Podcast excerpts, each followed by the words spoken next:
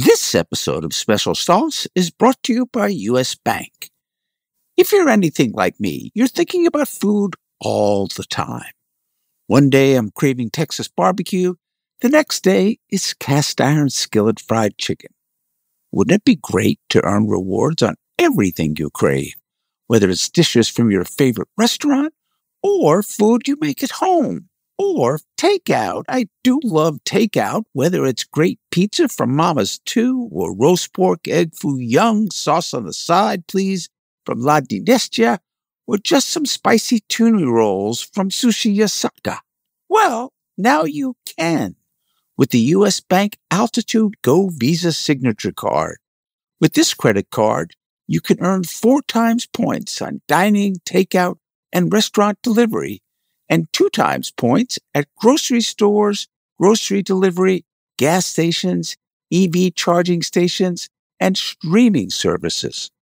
Plus, discover how you can earn 20,000 bonus points, a $200 value at usbank.com slash altitude go when you apply. Live every day your way with the Altitude Go card. Learn more at usbank.com slash altitude go. Limited time offer.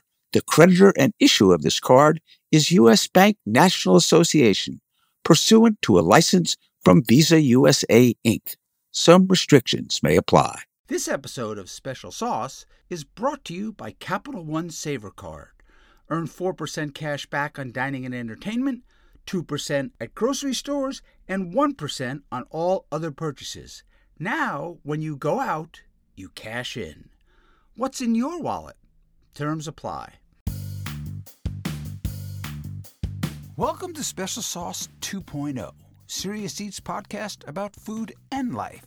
Every week on Special Sauce, we begin with Ask Kenji, where Kenji Lopez Alt, Serious Eats chief culinary consultant, gives the definitive answer to the question of the week that a serious eater like you has sent us. I don't know how to describe it without being completely unappetizing, but it's, it's like a sludge, you know. So that's what happens when the meat when you cook ground meat and break it up with a lot of liquid. uh, It breaks up much much finer. After Ask Kenji, a conversation with our guest, Adam Chandler. Harlan Sanders of KFC fame was selling fried chicken at a gas station in southeastern Kentucky for 20 years of his life. My favorite story is, of course, that he shot one of his gas station rivals. And finally, on today's podcast, a teachable moment from the Serious Eats Test Kitchen. Basically, you can use toasted sugar in any recipe that calls for white sugar. It's a great way to reduce sweetness and add complexity to your favorite recipes. First up, our chief culinary consultant, author of the Food Lab, Kenji Lopez Alt. And Kenji, serious eater Nick Basto wants to know if we can't brown minced meat before the adding tomato step, why do we still have to cook it? Is it to avoid some sort of protein clumping? In which case, could we just break it up with a fork after cooking, especially when pressure cooking? Too scared to test this in case I waste an entire potful. um, th- so that's a good question. Um, almost every recipe for you know, say like a bolognese sauce or, or just a basic American style meat sauce um, or chili um, will have you quote unquote brown the ground beef before you add the liquids or add some. Sometimes you'll add onions after that. Um, usually, what they really mean is that cook it until it's no longer pink.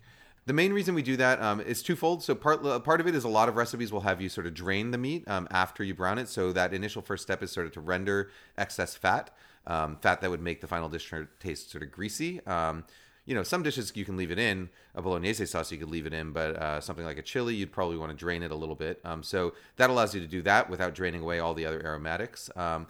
More importantly, though, it is a textural element. So if you go on Serious Eats, we have a recipe for a chili sauce. Um, so it's not chili, but it's chili sauce, and it's designed for going on top of burgers, hot dogs. Um, and in that recipe, what we actually do is we take the, the meat, we don't brown it at all. We add our liquid to it, and we kind of break the meat up in the liquid.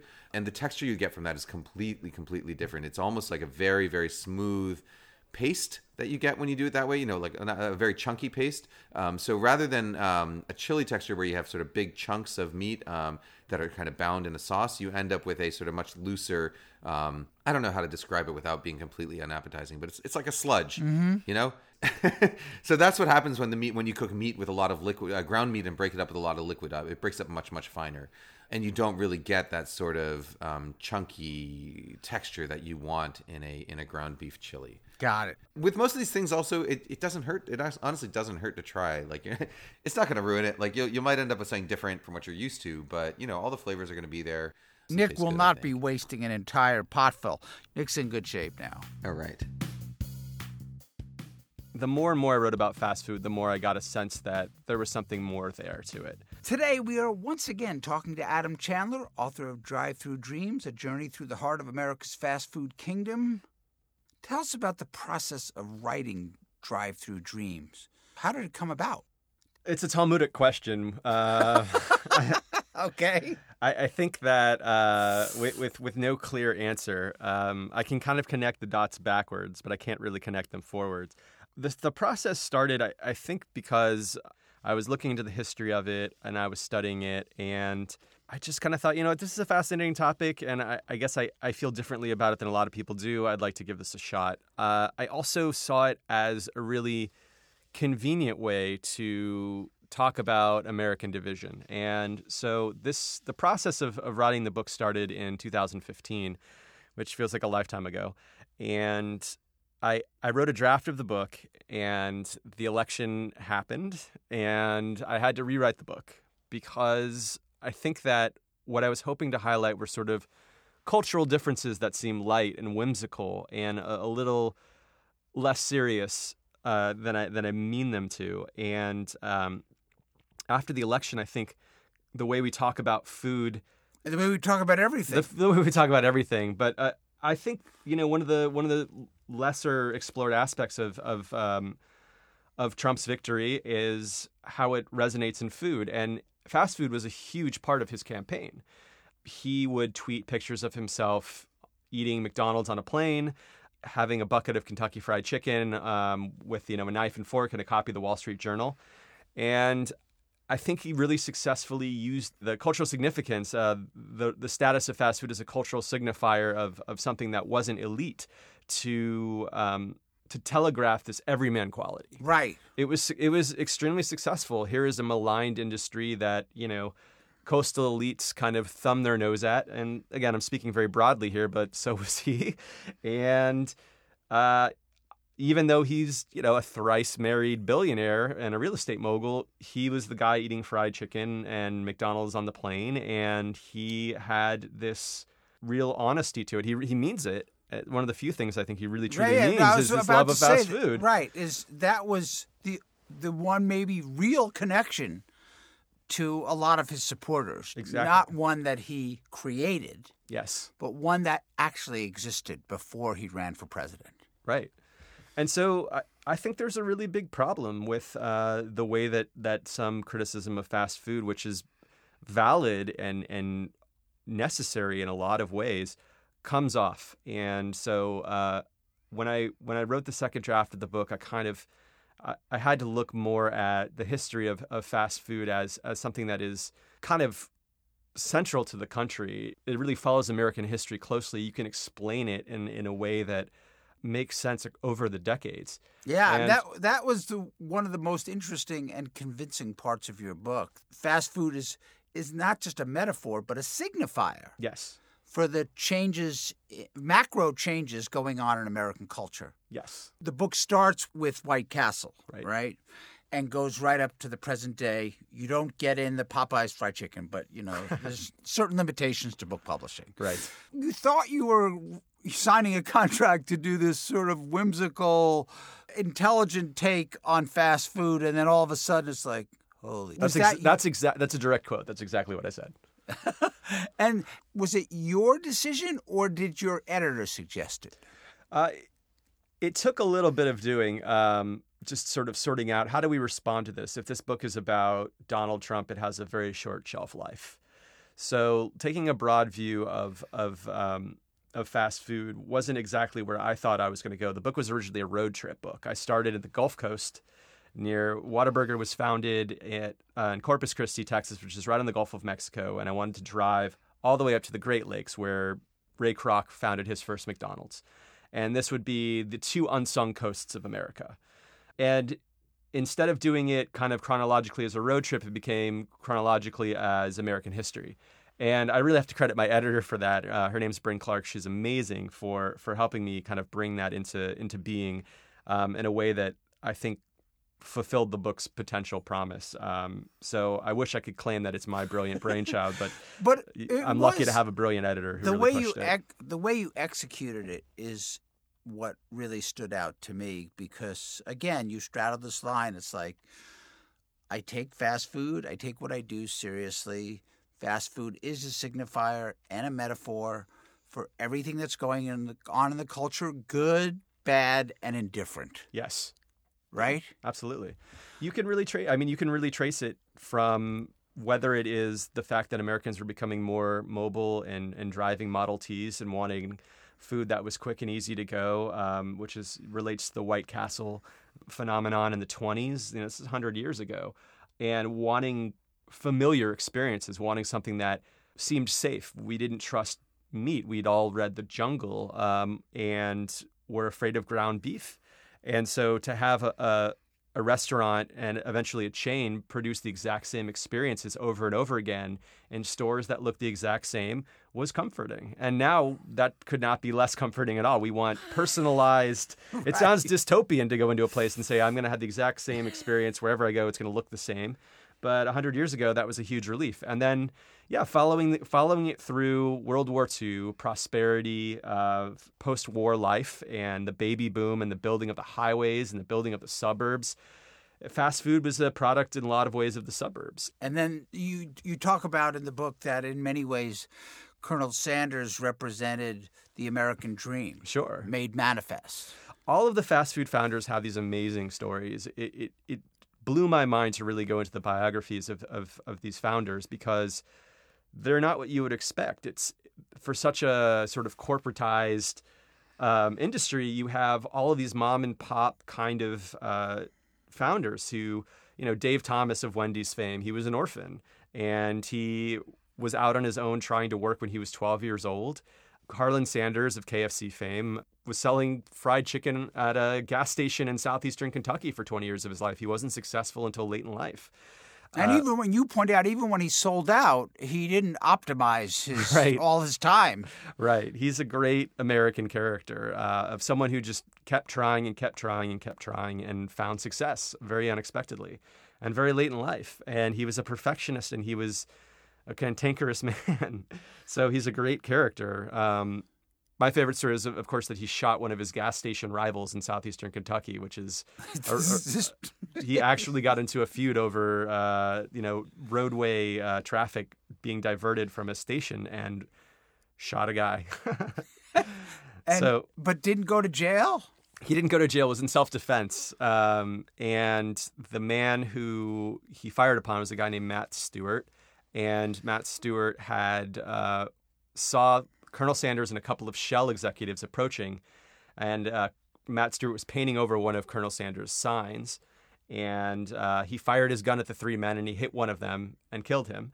Um, and then the colonel grabbed his gun and fired back and knocked this guy down.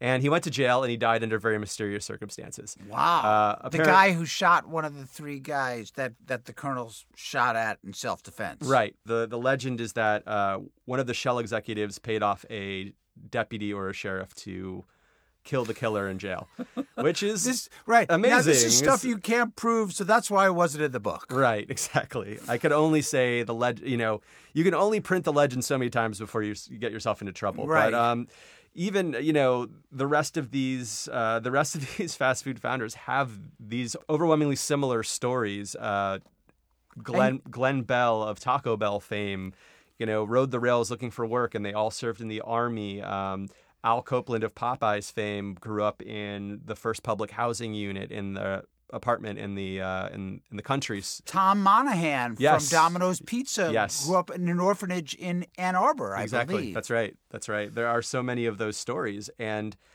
you know that that actually that's that's one of the through lines. Jeff Bezos, the world's richest man, works Saturday shift at McDonald's.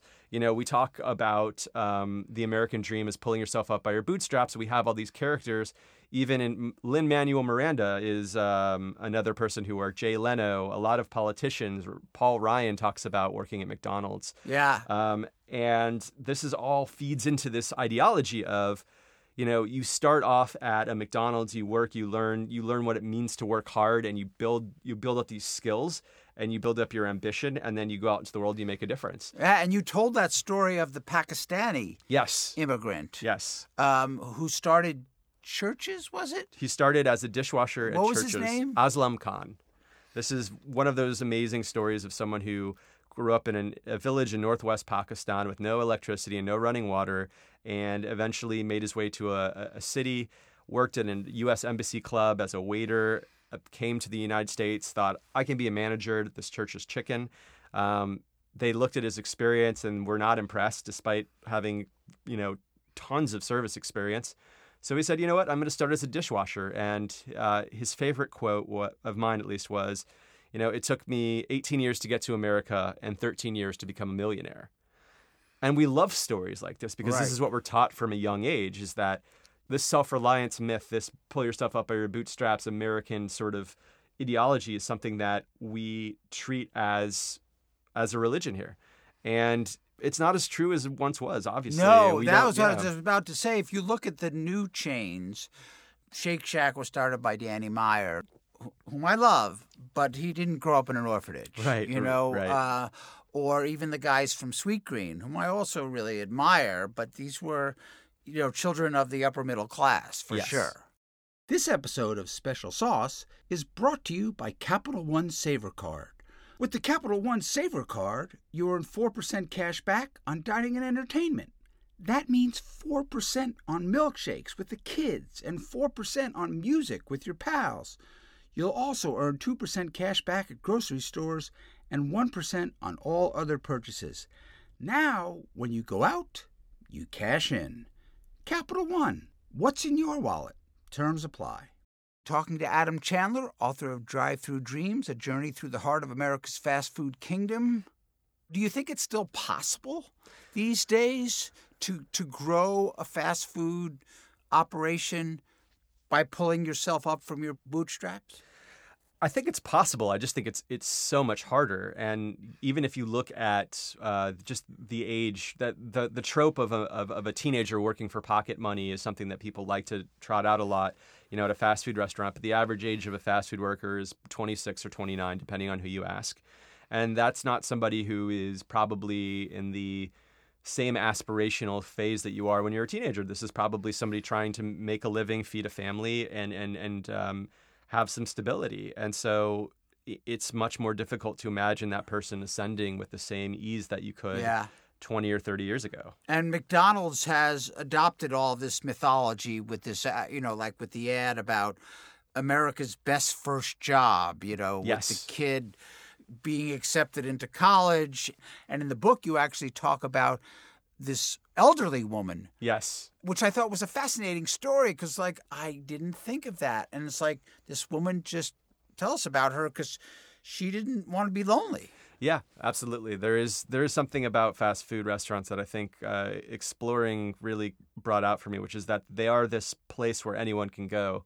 And you know the statistics kind of back it up. Eighty percent of Americans eat fast food every month, and ninety-six percent eat fast food every year, which is more people than participate on the internet. And the CDC wrings its hands a lot about over a third of Americans eat fast food every day.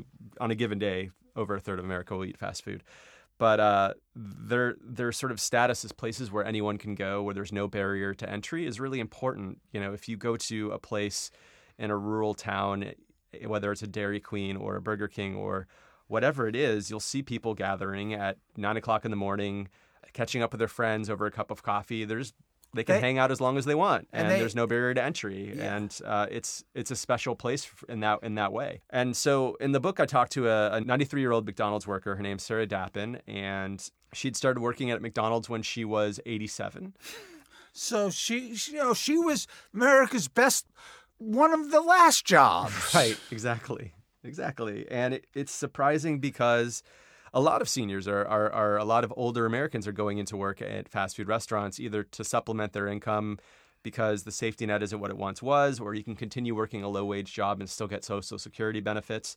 Also, because younger Americans stopped working teenage, you know, shift jobs in the way they used to, as they sort of have collected internships or tried to move on to college and things like that. So fewer teens are working fast food jobs and more seniors need these jobs. But also, it's not just a place for seniors to hang out or work, it's a place for them to socialize. A senior center is not a place for intergenerational mingling. You are sectioned off by age, mm-hmm. and it, it's generally an unpleasant place to be um, by you know many accounts.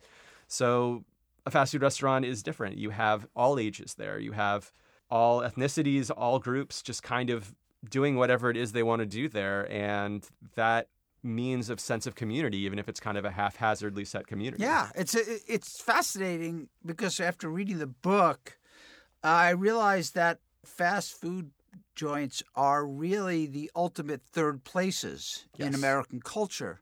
The most democratic third places, and by a third place, we mean the place people congregate besides work and home. Exactly. Right? The third place was actually Ray Oldenburg's book, and it was actually called The Great Good Place, Great and Good it was Place. published in 1989. 1989. Yeah. You also talk about the role that fast food plays in um, the inner city.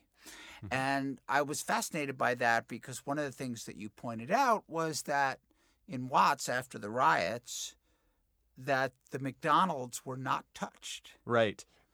And I thought that was a strong signal, right? Yes. That McDonald's had come to mean almost a safe gathering place and it wasn't seen as this exploitative business. Exactly. The story is that in the 1992 Watts riots, there was, uh, you know, a huge five mile riot and fire zone where almost all the businesses were destroyed, and the ones that were left standing were the McDonald's and black-owned businesses, Korean-owned businesses. A lot of a lot of uh, different businesses went up in flames or were destroyed or looted, and the McDonald's were somehow spared. And it's funny because there's actually, uh, you know, Snopes, the internet debunking site has a has had to create an entry because this seems like such an urban myth, but it's actually true. It is fascinating to, to see these places just because they welcome everybody, broadly speaking, as a place where you can go even in a time of crisis. So I, I went to the McDonald's in Ferguson. Right, um, because um, you talk about Ferguson, right, which was many years obviously after the Watts riot. Yeah. And again, the one place that wasn't looted or you know set on fire or whatever was the McDonald's in Ferguson, which is where Michael Brown died. Right. Even in New York, we had Occupy Wall Street, Zuccotti Park. The Burger King and the McDonald's there served as a you know a place for the activists to meet or hang out when it got rainy or cold, and they were welcomed in there. there. No one was shutting them out. They needed to use the bathrooms. They they wanted to get a meal, and so again, it, it it serves as this this third place even under extraordinary circumstances, forgetting the totally banal, regular, everyday life things. Even in a moment of crisis, it is a place where people go. Yeah. You wrote um, in the last chapter, you describe fast food as addictive, unnatural, majestic, and gratifying, which I thought was a, a wonderful juxtaposition of adjectives to describe fast food. What did you mean by them? Well, it's hard to be universally in love with fast food. It's such a complicated thing, and it's representative of so many things that are negative about American society and reflective of, of bad policymaking and of in, inequality. But it also has this fun, imaginative spirit. There's so much ritual and comfort tied up in the experience of eating fast food. And it really is this equalizer in a way that that's really poignant. At least I feel. And it, walking around uh, different places, talking to people, everyone has a kind of story about when and where they used to go or where and when they still go whether it's you know i'm going to the airport and i'm going to have something before i get on a plane. That's my that's my go-to. Or um, every summer I go back to this uh, place called Maid-Rite in Iowa, which has a loose beef sandwich, which is delicious. Right? I went to Grinnell College. Yeah, I know all about Maid-Rite. Exactly, exactly. I'm not sure they're delicious, but they're iconic. That should be a tagline for for most fast food. I'm not sure it's delicious, but it's iconic. Yeah, even chicken nuggets over the years, but. It's really fun to have a common reference point, and there are so few common reference points, especially especially today, media is fracturing, P- politics are fractured. There are, are so few ways to engage with people, but fast food is one of those monoliths that really provide a, a baseline. So I love having conversations with people about it. You know, a lot of a lot of writers get tired of their topics, but the stories I hear on the road of people who, um, or people who just email me kind of out of the blue to tell me a story about what was meaningful to them, it never it never fails to surprise me, and it also it also makes me feel great. Can, I can relate to it, and you know you can't ask for more than that. Yeah. Sounds like you you actually still have more to say about fast food. Well, this is why I need an editor, which is important uh, because I, I could have, you know, I could have written 400 more pages about all the random aspects of it and um, the things that, that I think are, are fascinations of mine and maybe not fascinations of others. But uh, yeah, the, it, it's an endless universe. You have to draw a line somewhere. There are so many different chains. You know, I, I've gotten emails from people who told me, you know, you, you didn't write about my, you know, three chain uh, burger joint in um, southern North Dakota or Right. something like that. You know that that I, I couldn't have found and nobody would have recognized. But um, I did my best. But uh, I also think that you have to draw a line at a certain point because I could talk about this forever. It's an endless universe. Everyone has amazing. There's so many commercials over the years. There's so many mythologies over Yeah. the years. There's so many different aspects of the of the universe. It's a so lot of huge. people don't know that Dr. John did all these all those Popeyes Right, ads, right. which is awesome. I produced a couple of Dr. John solo oh albums. Oh my so God, on. are you serious? That's amazing. So R.I.P. Dr. John. so you wrote this great paragraph on the I think it's the second to last page in the book where you say as the social fibers fray as fights are waged in impersonal isolation thicketed by social digital geographic and economic divisions there will be fast food. As diners fluent in the pieties about ethical food systems watch someone with no paid sick leave and no health insurance meticulously stir their $22 polenta as the fast casual quinoa dispensaries go cashless and leave more people behind, there will be fast food. Against our better interests and angels, there will be fast food. Come on, man, that's good. You're good. You're good, man. Well, thank you. I appreciate that. And uh, again, this is this is an editor shaping uh, shaping a lot a lot of you know gibberish into into those beautiful paragraphs. So I can't take full credit, Yeah. but thank you. I appreciate that. a that. good editor, like for Serious Eater, I had this 25 year old Wonderkin editor at Penguin Portfolio, and it made all the difference in the world. It was just like, because I was like you, especially like you're writing a memoir, like I could write 300 more pages about my life. I don't know that anyone would be interested. Right. But it's true. And by the way, it's not always true, as we know as writers, Yes. about editors. There are editors who make your writing better. Mm-hmm. There are editors who make your writing the same. Mm-hmm. And then there are more often than not, there are editors who make your writing worse. It's true. It's true. But uh, you know, we have to celebrate the good ones and hope that the uh, that the others. I mean, I was I also have done a, a fair share of editing, so I've tried my best in, in tough circumstances, and it, circumstances for editors are only getting harder these Yeah, days. So um, I I respect I respect the work they do, no matter what. So now it's time for the special sauce all you can answer buffet. Oh gosh, So so who's at your last supper? No family allowed. how many do I choose? Yeah, four, four Four. or five. Four or five. Okay. Uh, well, I'm gonna right off the bat. Colonel Sanders has to be there. um, That was a given. I, that was a gimme. That doesn't even count. Well, he's he's this great storyteller, and he's such a maniac, and also the food would be phenomenal. I assume that you know he would he would go back into the in, into the kitchen and make some things happen. So uh, he would absolutely be there. Such a fascinating figure. Um, many books have been written about him. Josh Ozersky wrote a really great book about him called The Colonel. So I would absolutely put put the Colonel at the table.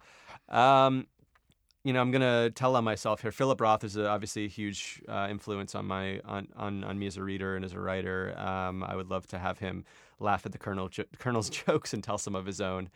Um, let's see, no family. Um, it's so hard. Bum Phillips is uh, an old Texas football coach that you know I grew up kind of idolizing. Um, All right. So he would absolutely be in the mix. Bum Phillips, Philip Roth, Oh God. Colonel Sanders. Ah, this is so terrible. Uh, Bella Abzug. I'm just going to throw that in there just to just this is. I need to come to this. This would be a lot of fun. You know, you need you need some you need a real mix of, of political and, and, and spiritual minds and um, How about music? music. Um, You did write about Billy Joel in a hilarious way. I but- love Billy Joel. I don't. but I don't know I don't he'd yeah, want him I don't think I want him at dinner. I think that would be. I don't think that would be fun for a lot of people.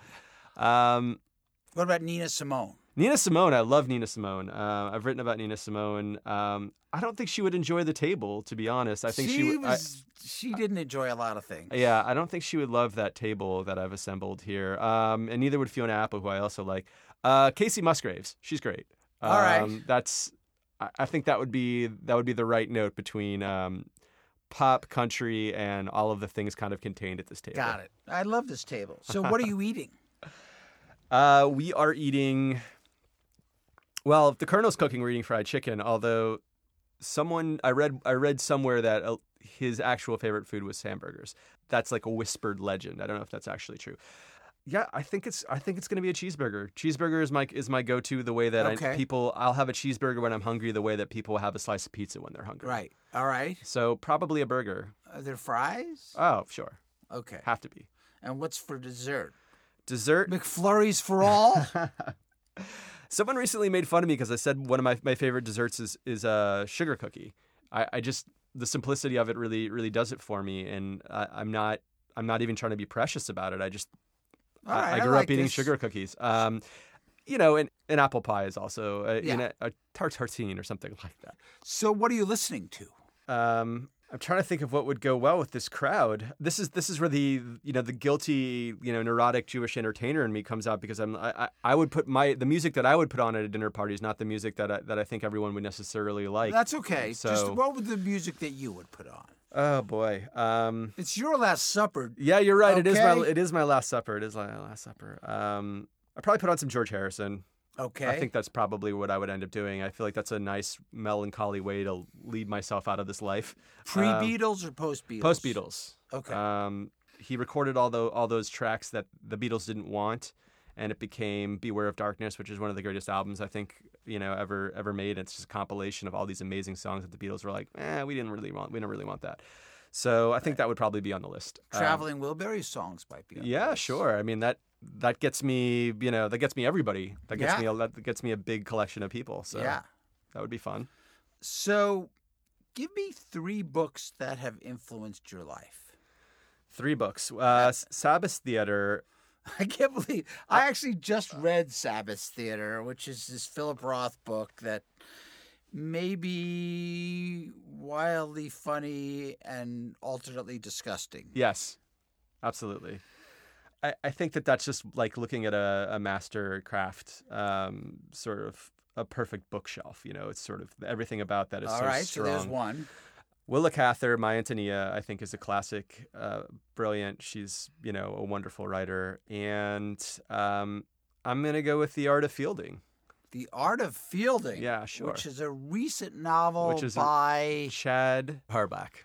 I could list I could list so many others. It's again, it's sort of like I think of this as desert island things that I I, I, I have to have um, you know to carry me through through boredom. I think those those would be three three That's- great ways to go. That's good. And um, what about a nonfiction writer that's influenced your work? Uh, oof, I have to shout out um, David Samuels, uh, who writes about anything and everything, um, from politics to art. He is a, a really great mind and has kind of been a mentor of mine. Um, Where can people read his New stuff? Yorker, um, he wrote this great article about these jewel thieves uh, that he called the Pink Panthers that are uh, terrorizing sort of Central and Eastern Europe. Uh, and it's an amazing story. He wrote a really great piece in Harper's about the Bronx Zoo, uh, sort of the weird history of the Bronx Zoo. He recently wrote a, something for, um, I forget where it was, but it was about Los Angeles' donut scene, the sort of uh, an, an ethnography of, of Los Angeles donuts, That's which is really, really cool and something you never think about. Um, so he's a big favorite of mine. Yeah. So it's just been declared Adam Chandler Day Okay. all over the world. What's happening on that day? Well, a lot of people are confused because Adam Chandler is the name of a famous soap opera character. Yes, this is true. I discovered that when I first Googled you. right. So uh, there are a lot of affairs happening. There's a lot of fratricide and, and all kinds of things. It's good. It's chaos. It's pure chaos. That's what's happening on Adam Chandler Day.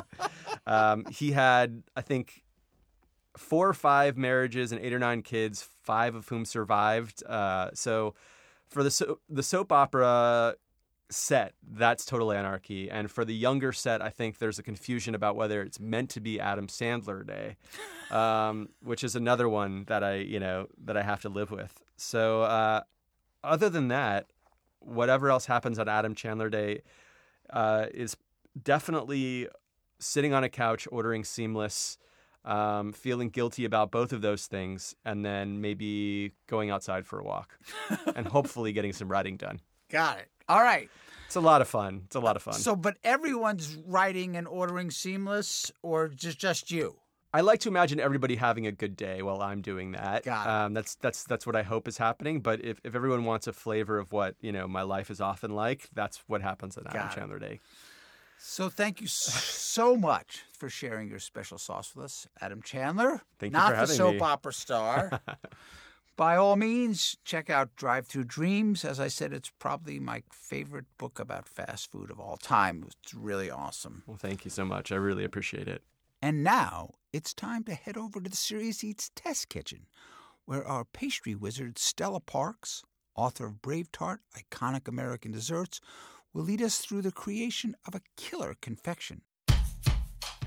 By the way, no need to take notes. Her detailed recipe is at SeriousEats.com along with a video. Toasted sugar is a form of light caramel made by heating plain white sugar in a low oven for several hours. The result is a golden sugar that tastes less sweet, with a toasty caramel flavor that can range from light and subtle to dark and nutty. Basically, you can use toasted sugar in any recipe that calls for white sugar. It's a great way to reduce sweetness and add complexity to your favorite recipes. This is some specific directions for toasting a four pound bag of sugar. I'm pretty specific about the amount of sugar and the pan size, and the reason is you can make a really big mess otherwise. So the key is to use a 9 by 13 glass or ceramic baking dish, not metal. If it's metal, it's gonna cook too fast around the edges and heat too much, and the sugar's gonna liquefy and turn to a very dark caramel around the sides, and we don't want that. So just spread it into kind of an even layer. If you see any lumps that are in the sugar, you can kind of mash them out, but they'll work themselves out over time anyway. Once that's done, I'm gonna pop it into a 300 degree oven and I'm gonna let it go for five or six hours. You don't have to let it go that long. You can go anywhere from two to four hours, longer, shorter. Two hours is what I consider a good minimum for a four pound bag of sugar. Water is produced as a byproduct of this transformation, so it's important to stir the sugar frequently and thoroughly to give the steam a chance to escape. Otherwise, the steam will be reabsorbed by the sugar, causing it to clump and harden or even melt. Four pounds of heaviness. Okay. So when stirring the sugar, the goal is to get all of the really hot sugar from the edges away from the edges and into the middle, and the sugar that's not as hot in the middle towards the edges. So it's not just uh, wiggling the spoon in there, that's not really enough. You want to really stir it around. So it's been five hours. It's very toasty. It's actually on the verge of wanting to start to clump and melt. The toastier the sugar gets, the more it needs stirring and the more the steam needs to escape. We want to cool the sugar to complete room temperature before we put it away for storage. As long as it's warm, it's a sign it may be holding on to some steam still, and that will cause it to clump and harden in storage. But as long as it's cooled completely and stirred so the steam can be released, then it will store granular and dry and easy to use. Again, details of Stella Parks' recipe are at SeriousEats.com. More from our test kitchen next time. I'm Ed Levine, and that's special sauce for today. Do send in those questions for Kenji. The address is special sauce at SeriousEats.com. Thanks for listening, and see you next time, Serious Eaters.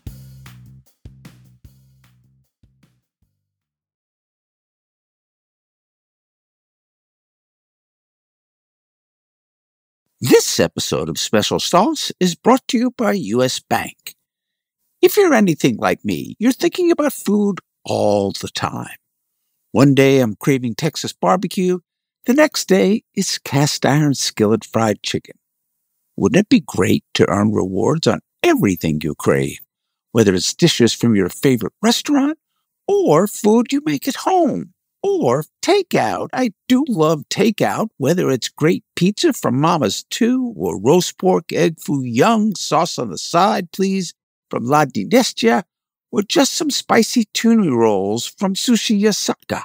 Well, now you can with the U.S. Bank Altitude Go Visa Signature Card. With this credit card, you can earn four times points on dining, takeout, and restaurant delivery, and two times points at grocery stores, grocery delivery, gas stations, EV charging stations, and streaming services. Plus, discover how you can earn 20,000 bonus points, a $200 value at usbank.com slash altitude go when you apply. Live every day your way with the Altitude Go card. Learn more at usbank.com slash altitude go. Limited time offer. The creditor and issuer of this card is U.S. Bank National Association, pursuant to a license from Visa USA Inc. Some restrictions may apply.